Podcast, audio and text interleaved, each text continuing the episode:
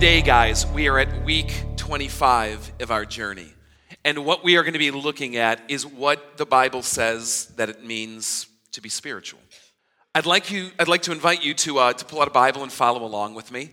We're keying in at, at two back to back passages that stand in contrast. It begins at 1 Corinthians chapter 12.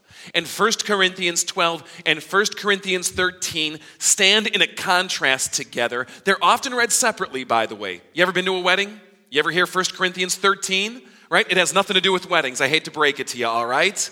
And what I know, right? What we're going to do today is look at, at the fundamental question that these two chapters are hitting on. And it begins in 12:1 with Paul saying this. Now about spiritual things, brothers. I do not want you to be ignorant. What these two chapters are going to unpack is what does it mean to be spiritual? I think we're here this morning because we want to be spiritual people. And I think that we're here this morning because in all of our journeys, we've all come to a place that eh, to discover that without the spiritual aspect of life, something is hollow and empty. Now, your translation may say spiritual gifts if you're looking at it, but it probably really isn't the best way to put it. Spiritual things, spiritual matters, is really a little bit truer to the literal translation and what Paul is getting after today.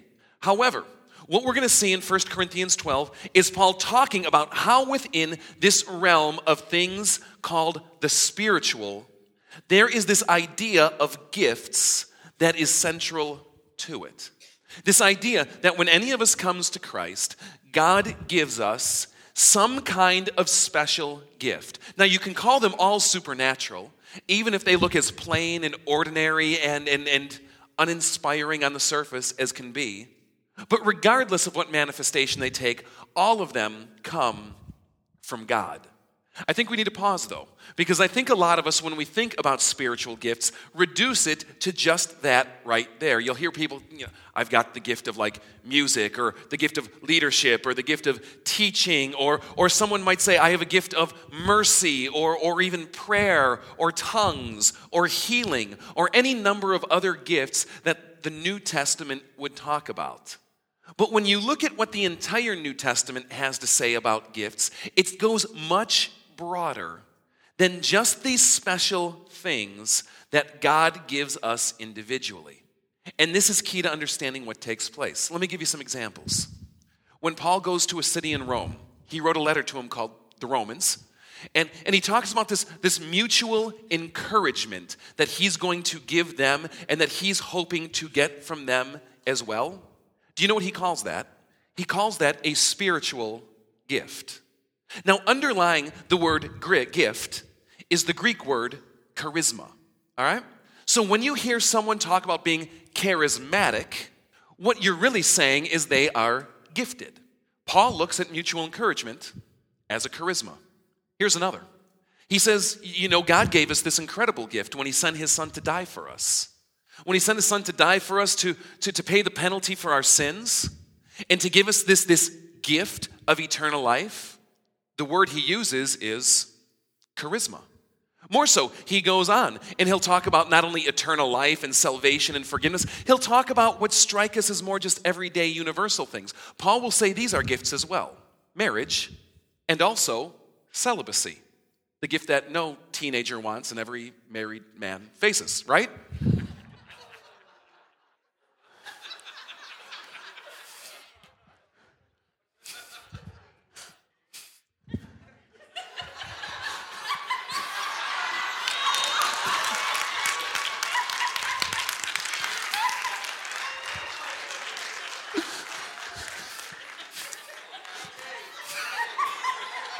Apparently, in my case, for a long, long time.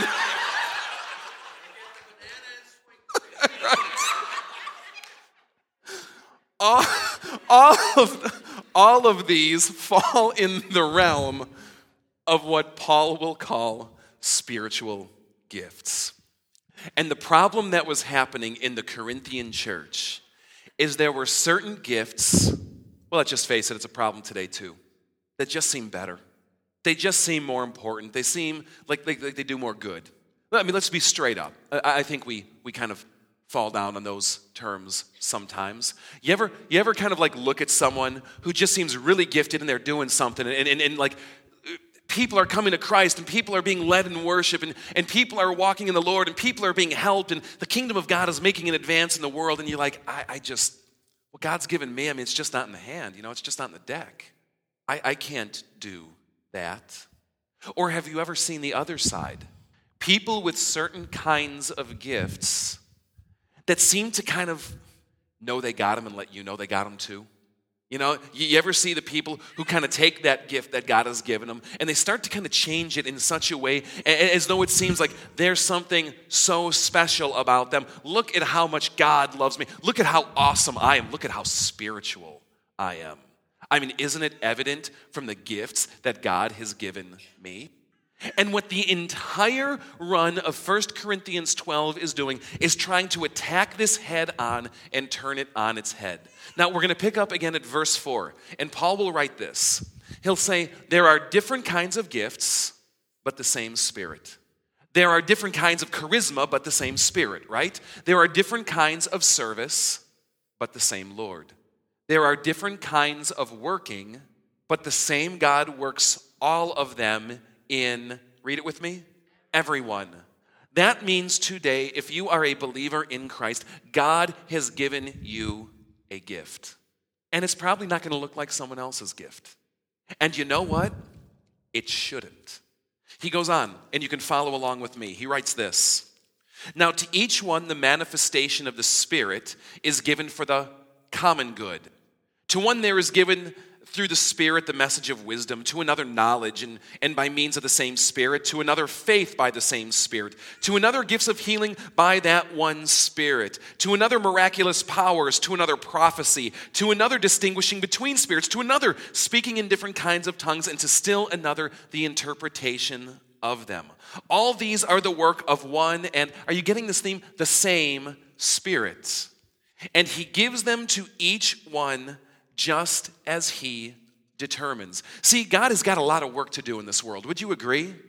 And that work is not going to happen if everyone is doing the same thing. And what Paul seems to be saying is that when we come together as believers, each of us, each and every one of us, yes, even you who thinks I'm not talking to you right now, each and every one of us has a crucial role to play.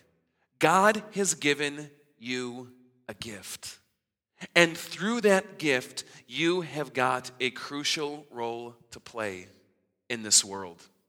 Now, back, uh, back in my former life, through high school and college and seminary, and even um, through that, I was actually a musician. Now, just so you don't get the wrong impression about me, I was not a cool musician like people up here. I played the tuba, all right? Through that journey, I got to play in a number of bands and a number of orchestras. And some of them, um, albeit not because of me, were actually quite good. And I gotta tell you, there is something amazing and something humbling when you get together with 90 plus other people to go after this common thing, this common tune, this common music, and each bringing your part together to make it happen. And there's something that, that, happens very interesting in, in, in the orchestra world. Remove a section or remove a piece, and the song, believe it or not, can still go on. It just doesn't sound as good. It just doesn't have the same girth or impact. It doesn't strike people quite in the same emotional way. Now, I don't know if you have experience in the music world, especially when it comes to larger orchestrations of that nature, but I've noticed something else in the music world as well. There are certain sections that think they are better than others. And I'm not talking talent. I am talking that there are certain sections that think they are more necessary, more important, more special. Where has the word diva come from? Right? I mean, here's kind of how it plays out. If you want to look at the orchestra world, you can do this. Violins think they're all that and more. They think they rule the roost. They think there's something special. Don't believe me? Ask a cello player. All right? Trumpets think they rule the brass section. And us lower brass people, who needs you? You get into the flute world, it's that person sitting at first chair that always gets the piccolo. He knows he's sitting on top, all right? And then you can start going through the food chain. And after that come your oboes and clarinets and your saxophones and some of your primary drums and percussion. And you can keep working your way down. And then at the bottom of the food chain, triangles, cymbals, and tubas. And yet, there are pieces that if you do not have those elements of orchestration, sound completely flat, are empty. Every piece is needed for the song to play. Are you with me? The exact same thing is true in the church. The exact same thing is true in the kingdom of God. Now, I don't know if you guys realize this, it's, it's easy to miss, but how many people that are using their gifts to just even make something as simple as this Sunday morning thing happen? Never mind going out of these doors afterwards in an hour to bring the kingdom of God forth, but just coming to make something like this happen. I'd like to do something today. And, if you hear me describe you, um, I'd like you to stand up, okay? Because I'm of the firm opinion that gifts are something to be celebrated. And everyone in their life needs someone to wildly cheer for them at least once. All right? So when these people stand, what I want you to do, I, I, want you to give it up for these people. And let's rejoice in what, what they're doing and what God is doing through them and what they've chosen to step forward on. Uh, does this make sense? All right, let's start with this. If you are a musician, if you are in any way involved with the music or the production uh, of the music here at Fellowship of Faith, would you stand up, please?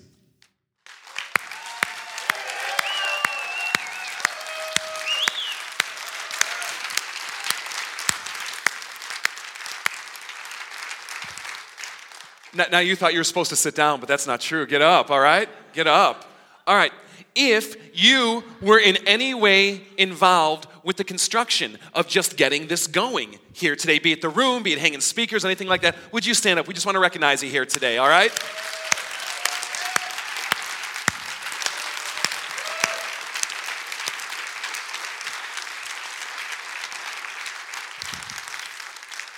Now, who here likes coffee and treats? If you are in any way involved with making that like 50 foot monstrosity food bar and coffee bar thing happen on any given Sunday, would you stand up, please?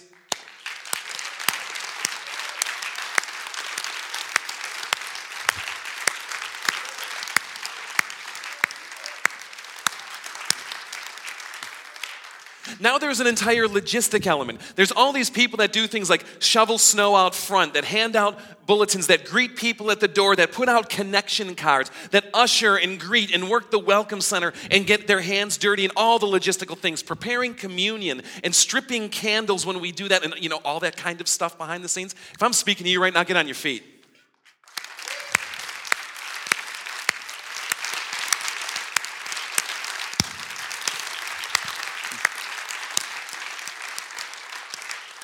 Okay, and last but not least, let's not forget them. The bottom of the ministry food chain, children in student ministry, all right? If you are involved in children in student ministry, get on up.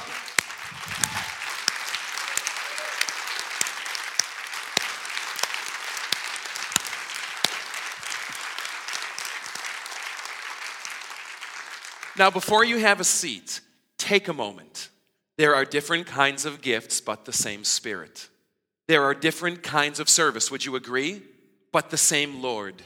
There are different kinds of working, but the same God works all of them in everyone. Look at the volume of what it takes to keep a church our size moving forward with the work of God. It's staggering, isn't it? Do you start to understand a little bit of what I mean when I say everyone has a crucial role to play? Guys, go ahead and you can have a seat. Now, I'm not looking to call anyone out. I'm not looking to embarrass anyone. But not everyone stood up. Am I agreed?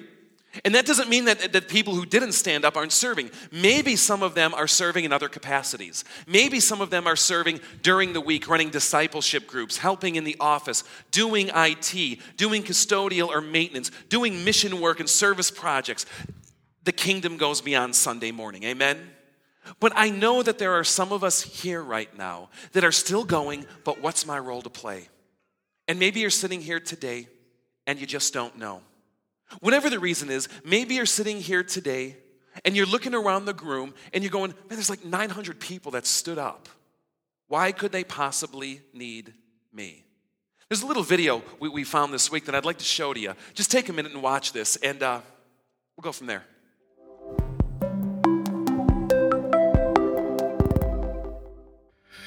So I'm at my sister's house, and she has all these knickknacks around the house. Your tchotchkes. Uh, Chachi was on Happy Days.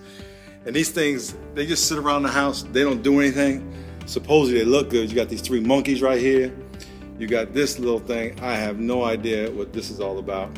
Father and his three kids. Okay. Then you got homegirl from Africa going back to the motherland. And then you got this frog playing the guitar. And I asked her, what good are they? What do they do? And she said they don't do anything but sit around the house and look good.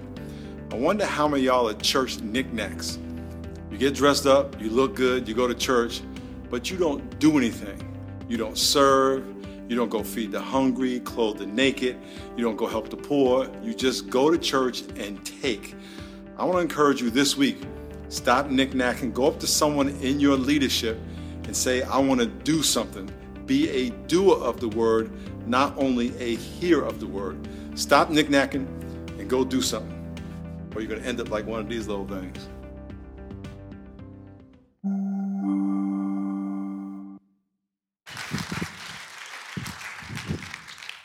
Now, let's go back to this. Paul writes this. He says, Now you are the body of Christ, and each of you is a part of it. That means in God's economy, there's no such thing as a knickknack. And you might feel like a knickknack here today, but God doesn't look at you that way. You might go, What role do I have to play? To which you go, I don't know, but we want to help you find that way. Because when the body works the way God intends the body to work, each of us has a role to play. If you're still in 1 Corinthians, look at what it says. Paul writes this. He says in verse 14, Now the body is not made up of one part, but of many. If the foot should say, Because I am not a hand, I do not belong to the body, it would not for that reason cease to be a part of the body, right? And if the ear should say, Because I'm not an eye, I do not belong to the body, it would not for that reason cease to be a part of the body. And if the whole body were an eye, where would the sense of hearing be? If the whole body were an ear, where would the sense of smell be?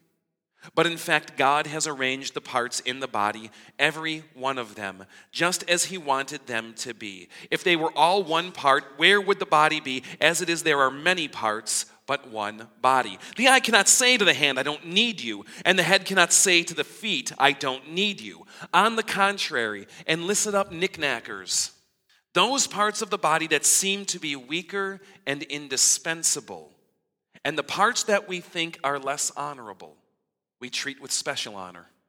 And the parts that are unpresentable are treated with special modesty, while our presentable parts need no special treatment at all. But God has combined the members of the body and has given greater honor to the parts that lacked it, so that there should be no division in the body, but that its parts should be, have equal concern for each other. If one part suffers, every part suffers with it. If one part is honored, every part rejoices with it. Please read the words on the screen with me. Now you are the body of Christ, and each one of you is a part of it. Each and every one of you has a crucial role to play because each and every one of you has been given a gift, whether you recognize it or not, by the living God. He's got a plan for you, He's got a purpose for you. He's got a purpose for you that goes beyond your own betterment a purpose for you that, that, that's meant to bring blessing and light and, and, and, and the kingdom and, and salvation in, in, its, in its entire sense to the world around. But let me ask you do you believe it? Do you actually believe it? Are you willing to trust the words of God over what you might in fact feel? Or are you going to choose instead to trust how you view the situation and go, God, you know, maybe someone else. You probably don't mean me. This is what faith is all about. These moments in life where God presents us with something that may feel as though it goes beyond what strikes us as reality, and going, Lord, I'm going to believe that it's true. And guys, I'm here to tell you, I believe it's true. I believe it's true for each and every one of you. See, here's the thing I've met a lot of people that start to make gifts the litmus test for what it means to be involved in the kingdom of God. You ever hear this? Something's going on, you're like, you know, it's not really my gift. You know, so, someone needs help. Geez, I hope someone comes their way because I'm just, what, what could I do? I'm not good at that. And this fundamentally is what 1 Corinthians 12 and 13 is all about. Now, look at how Paul ends 1 Corinthians 12. He says this And now I will show you the most excellent way. I feel like Bill and Ted should be saying this right now. And now I will show you the most excellent way. The pretty good way? The equally good way. No, the excellent way? No, not even the excellent way. The most excellent way. And let wedding flashbacks begin. What does he say? If I speak in the tongue of men and of angels, but have not, I am only a resounding gong or a clanging cymbal. If I have faith that can move mountains and surrender my body to the flames and give all I have to the poor, but have not, I am nothing, right? And then he starts to talk about what it's like. He goes, Love is patient, it's kind, does not envy, it does not boast, it is not proud, it is not rude, it is not self seeking, it is not easily angered, it keeps no record of wrongs, it delights in the truth, it always protects, it always hopes, it always hangs in there, right? And we can go on. Do you know what Paul is really saying? The greatest spiritual gift is love. At the end of the day, your gifts are cool, but in God's economy, they don't mean a bit of difference compared to this thing called love. Gifts is not what defines you love is. Being spiritual is not about gifts, being spiritual is about love. Which means that if you're sitting here today and you feel like you are the most ungifted person, unimportant person that God has ever created this side of the cross in humanity, Paul says, I got good news. The most spiritual people on this planet are the people who simply act in love who see a need and have a heart for people so they fill it, who see people struggling and no one's helping them so they step in, who go, I don't care how I look, I don't care if I, if, if I get the glory. There's something that needs to be done for God's kingdom. Count me in. See, this is what, what being spiritual is all about. Not worrying about your gifts and how that plugs into how you help and how you serve. Simply saying this God, may I be motivated by love. May I love the people that I worship with, that I'll serve them. May I love my family so much that I'll humble myself and put my needs aside to lift them up. May I love the, the, the, people who are in need and struggling and suffering in this world so much that I'm going to sacrifice of myself for them, even if I don't know what I'm doing, even if I don't know where to start, even if I don't know how to begin, even if I'm not good at it. Because I love them so much, I can't just sit and watch and wait for someone else to step in. Are you with me? See, what God has called to define us is this thing called love. It's a thing that's supposed to define every believer and every church. And I want to see this place and, and I want to see us as a people be a people who are driven more by love than by the need at the moment, more by love than by gift, more by love than what I'm good at. More, you see what I mean? And we want to help you on that journey. Because I know some of you might be sitting here right now going, Okay, but where, where, where do I begin? This is what service is all about. All the people that we had stood up just a moment ago, see, that wasn't just to kind of like go, oh, look at them, aren't they awesome? It wasn't just to go, look at how much it takes to run a machine. It wasn't just to kind of go, look, see, we need you too because we got like three openings in children's. It's not about that. It's service is about helping people step out on a journey of discovering what it means to be a person of love. Amen? Guys, I want to tell you a little bit more about how this journey is going to go for us at FOF. If you've been with us for a few weeks, you've heard me say we're on this quest of asking ourselves, how do we obey God more? And not to impress Him and not to buy Him off and not to wow Him, but because we love Him. And because you do the things that please a person you love. We want to help you get in the game of serving others in love. Now, on your way, excuse me, on your way out today, ushers are going to hand you um, a, a piece of paper. It's going to say 42 ways to serve, or something like that. It's just going to list a whole bunch of ways that you can get in the game. We're putting this to just get it on your grid. I want to encourage you don't just kind of look at it and chuck it on the seat. Really read it, really sift through it, really, really dig your teeth in and go, God, how maybe can I step in today? But we want to do more than that. Today, after the 1030 worship, we're starting something new. Something that, that, that's new for us today, but it's going to begin something that we do on a, on, on a somewhat regular occasion. It's simply called this it's a 10 minute touch point. The staff and I are going to hang right here, right here where I'm standing after 1030 worship. And if you're sitting here kind of going, you know, I'm too timid to call someone on a list. I'm afraid of all these things like, am I going to get roped in? Am I committed for life? What if I'm not good at it? What if it's not for me? What, right? We're just going to help you navigate some of that, give you some ideas about how you can take a next step. And if you want to, great. And if you don't, no harm, no foul. We'll pray God's blessings on you on your way. However, you get into the game is secondary to defining yourself as a person of love. Because that's what being spiritual is all about. Hey, guys, I'd like you to rise and I'd like you to pray with me. God, we come today. Um, I think I think we all want to be spiritual, but God, forgive us when we when we attach being spiritual to a feeling we get, to an experience, to uh, those moments, God, honestly, that we love, where it just resonates deep in our core.